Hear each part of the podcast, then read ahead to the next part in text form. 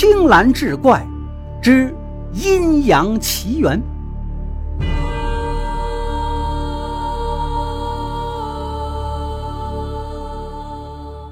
话说南阳有个落魄文人叫吴元，每天带着笔墨纸砚，卖诗作画，游山逛景，倒也逍遥自在。这年初冬的一天，吴元在路上玩得高兴，不知不觉就错过了客店的时辰。天色渐黑，周围黑咕隆咚、凄凄森森，一片荒凉。可这人不在乎，索性就在一片坟场里坐下。哎，今晚难道还要与鬼魂作伴吗？他一声未了，就见前面疏忽的闪出一点灯光。忽忽悠悠，时明时灭，微风中还隐隐传来一阵琴声。他顿时精神一振，笑道：“山重水复疑无路，柳暗花明又一村。看看是什么所在？”他迎着灯光走过去，眼前出现了一座小屋，但见屋门紧闭，透过窗帘的缝隙，看见一个女子坐在灯下抚琴。他心想：怪呀！在这荒野之中，竟有如此美人，难道我碰上狐仙了吗？来到门口，借着星光，看到一副金字对联，熠熠生辉。上联写“浪迹唐河何自立”，下联配“双催冬梅梅偏红”，横批四个字：“采花者谁？”他心潮一荡。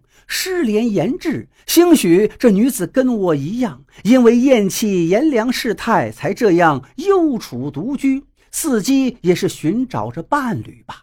若真如此，想我孤身多年，能遇上红颜知己，也不枉我浪游一场啊！于是，在门上敲击了几下，那女子听到叩击之声，停了弹琴，厉声责问道：“谁？”无缘道。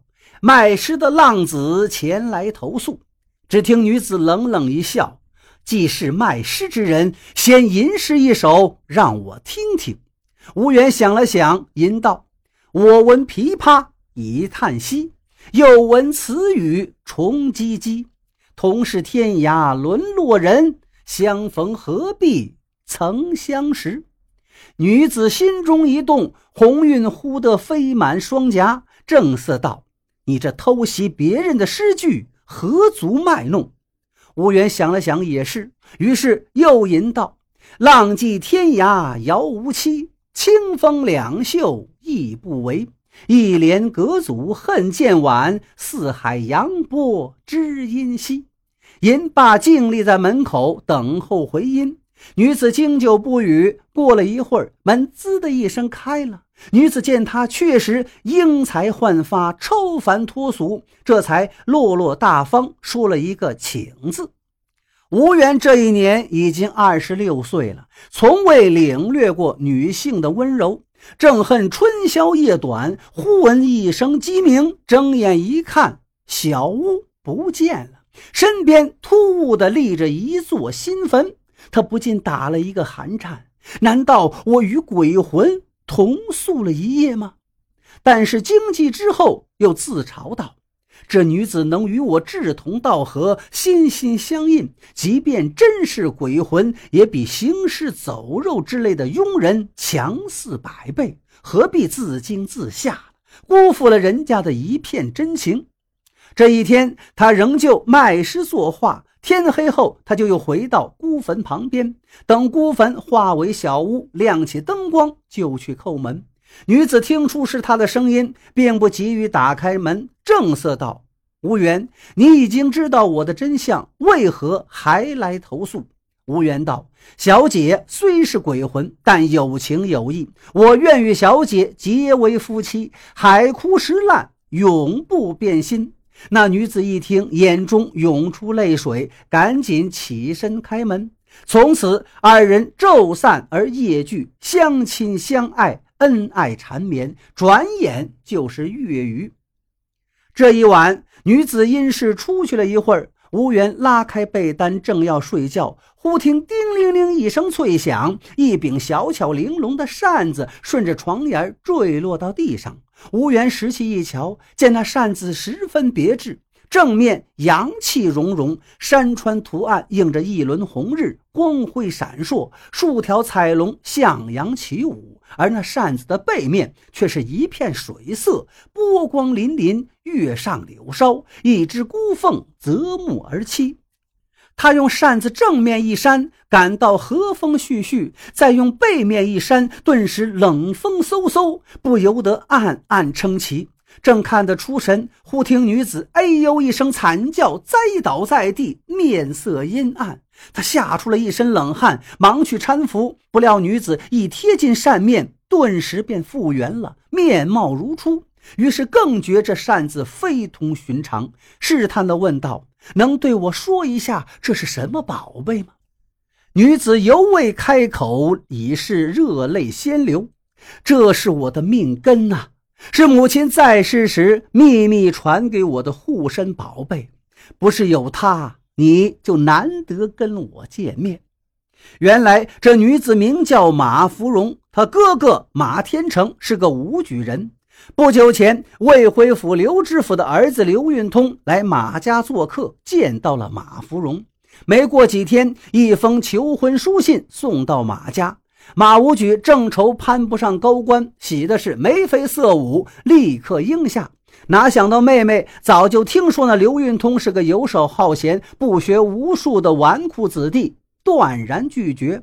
马无举哪里由得妹妹？一怒之下，一根绳子扔在面前，吓唬道：“我不能白白养活你，要嫁就嫁，不嫁就死，由你任选。”马芙蓉根本不吃这一套，逼我死呀，容易。自幼我们父母双亡，长兄如父，哥哥你逼我死，我能不从吗？不过，你想踩着我的肩膀平步青云、八戒全跪，就没那么容易了。我成全你。当天晚上，他把母亲秘密给他的宝扇贴在胸口藏了，扎树停当，悄悄地悬梁自尽。吴元听完他的讲述，十分着急，劝解道：“你不能老待在这里受苦呀，跟我一起逃出去。”避开你的哥哥，到南阳去，咱们快快乐乐的过生活，如何？女子苦笑一下，道：“谈何容易？这是坟地呀，坚固的很，哪里出得去呀？”吴元道：“坟墓怕什么？扒开得了，明天我就把它扒开。”女子叹口气说：“巴不得有人看管，被人发现，你会被抓去坐牢的。”吴元道：“不怕。”只要我不死，就一定把你救出来，你就等着吧。第二天，吴元再也无心卖诗作画了，买了铁锨镐头，瞅着看坟的人不在，悄悄来到坟上挖掘。这种大户人家的坟墓封闭坚固，他一介书生，体单力薄，要想撬开，谈何容易？还是被人给发现了。那马无举让人把他吊打一顿，送到县衙。县令严刑逼供，但他咬紧牙关不肯开口。县令无奈，只以盗墓的罪名将他监禁了半年。放出县衙之后，吴元并不气馁，仍旧置办工具，伺机挖掘。但因马无举加派了人员看守，一时接近不得。他只能远远地盯着那坟地出神，希望的灯光夜间再次出现。但是许多日子过去了，那灯光再也没有出现过。眨眼又到初冬，吴元算了算，正是他跟芙蓉初会一周年的日子了。这一天，他心烦意乱，坐卧不宁，心想：假若芙蓉对我有意，怀念旧情，一定不会忘记今天这个日子，重新亮起灯光和我相会。可是，一直等到夜半之后，眼看看坟的人都已经睡熟了，他蹑手蹑脚来到了坟边，绕着坟地转圈，一面走一面念叨：“芙蓉啊，芙蓉，我来了，我是无缘呐。”我想你想的好苦啊！今晚你若再不开门，我就去死，到阴间去找你相会。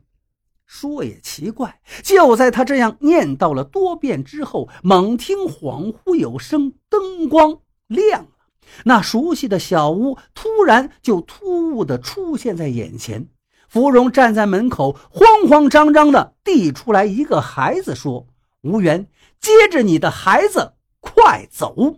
吴元好不惊喜，一面抱起孩子，一面想挤到屋里去。芙蓉，你不能撵我走，不能，我要永远和你厮守在一处。芙蓉是更加慌张，你快走，吴元，那守坟之人看见灯光就会过来，别让他们再把你抓去。不怕，我走了你怎么办？只要你把孩子拉扯长大，用心抚养，促他成才，我方有出头之日。切记，切记。吴元想要再说什么，芙蓉已经把他推出门外。轰的一声，小屋不见了。吴元叹息一阵，只好抱着孩子走了。吴元离开魏辉府，回到南阳，替孩子取名为一郎，用心抚养，自己也不再浪迹，专心家计，一门心思扑在孩子的学业上。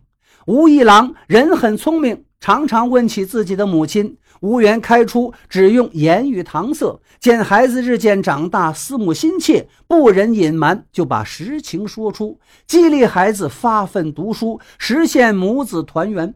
此后，那吴一郎读书分外用心，十八岁进京赶考，一举夺得头名状元。儿子得中的消息传到南阳，吴元高兴的大叫一声：“芙蓉有救了！”他盘算着儿子回家修坟祭祖的日期，打点行装，赶到魏辉府，寻了一个小店住下，耐心等待着儿子到来。等了几天，儿子果然及时赶到。他见儿子成了八抬大轿，前呼后拥，威风凛凛，心说：“马无举呀，马无举，这一次八坟揭幕，我看你还挡得了吗？”第二天，他带儿子来到马芙蓉的墓前，一郎绕着坟地走了一周，见坟墓已被蓬蒿覆盖，又没有墓碑，有些生疑道：“爹，这真是我娘的坟墓吗？”吴元感慨道：“儿啊，岁月遥遥，其他事情可以忘却，但你母亲的坟地早在我心中生根，哪能记错呀？”你赶紧磕头祭拜，你母亲盼你早已是望眼欲穿。一郎仍在犹豫，爹，即使千真万确，我们也要征得主动的同意，怕稍有不慎闹出官司，后果不堪设想啊！吴元思其心切，哪里等得下去？抡起镐头就要挖掘，不料镐头刚刚举起，就见马无举带着一帮随从气喘吁吁地赶来。马无举一见吴元，先是一愣，恍然忆起十八年前的一场争斗，虽未加重刑，也当引以为戒。为什么还要重蹈覆辙，自取其咎呢？难道要依仗权势，弃他马家无人不成？但当着状元郎在场，他还是多了几分顾忌。先和状元以礼相见，陈述他家的坟墓系妹妹的葬地，小妹离世时尚未婚嫁，哪儿能冒出这样一个妹夫？马家虽无太多权势，也不能办出败坏纲常、有辱门庭之事啊！唐以权相加，即使有扶皮撼树之嫌，他也在所不惜。一郎听他说的句句在理，只好劝阻父亲，请求官府判决。魏回府当时的知府姓黄，听完双方陈述，就像在听天方夜谭。马家埋葬的是闺中秀女，众高邻联名作证，言之凿凿。可你无缘偏说他与马家冥界秀女曾有宝善姻缘。更有当今皇上钦点的状元儿子作证，若判马家无理，分明是欺软怕硬，违反天理；若判吴家信口雌黄，这堂堂状元谁能得罪得起呀？苦思良久，不得不壮起胆子向状元郎问道。魏徽南阳两府相距千里之遥，又有黄河隔阻。令尊远及南阳，说与马家闺中秀女有缘，实有危言耸听之嫌。我若依了马家，恐有负令尊一片真诚；若依附令尊之言，又恐闹出偏颇，有伤风化。若揭幕验证，万一令尊之言有讹，其本人灾祥不说。倘累及大人的官位荣耀啊，只怕下官担当不起呀！黄知府所言句句千钧，倒使这一郎犹豫起来，说：“爹呀，您有把握吗？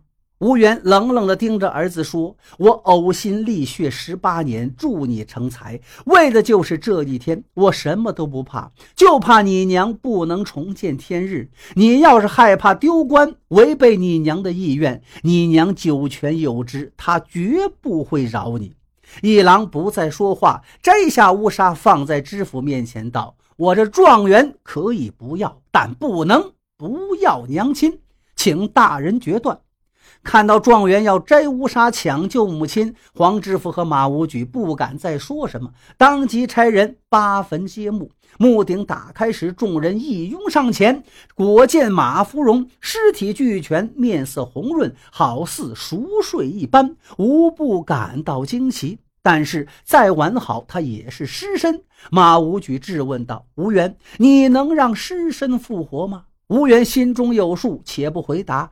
先摸了摸马芙蓉的手，手里居然是热乎的；又摸摸胸口，也在微微跳动。再摸，就摸到了那把宝扇。他将扇子的阳面对着尸身扇了几下，忽的女尸就睁开了双眼，像是刚刚睡完一场大觉，猝然看到了一个崭新的世界。吴元忍不住叫了一声“芙蓉”，芙蓉的眼睛闪了几闪，亲切地叫了一声“吴元”。声如银铃，拒看之人无不惊得不知所措。一郎更是热泪盈眶，忍不住扑上前去，亲切地唤了一声“母亲”。马芙蓉辨出这就是他的儿子呀，挣扎着从墓穴当中爬起来，抱着一郎大哭失声。吴元一家团聚，解除了十八年两界相思之苦。这桩奇情奇缘很快传为佳话。何况芙蓉这年才刚过十七，比儿子还小一岁，这真是阴差阳错，使人啼笑皆非。他抱怨哥哥，但最终也是原谅了兄长。马吴两家的仇恨也化为亲情。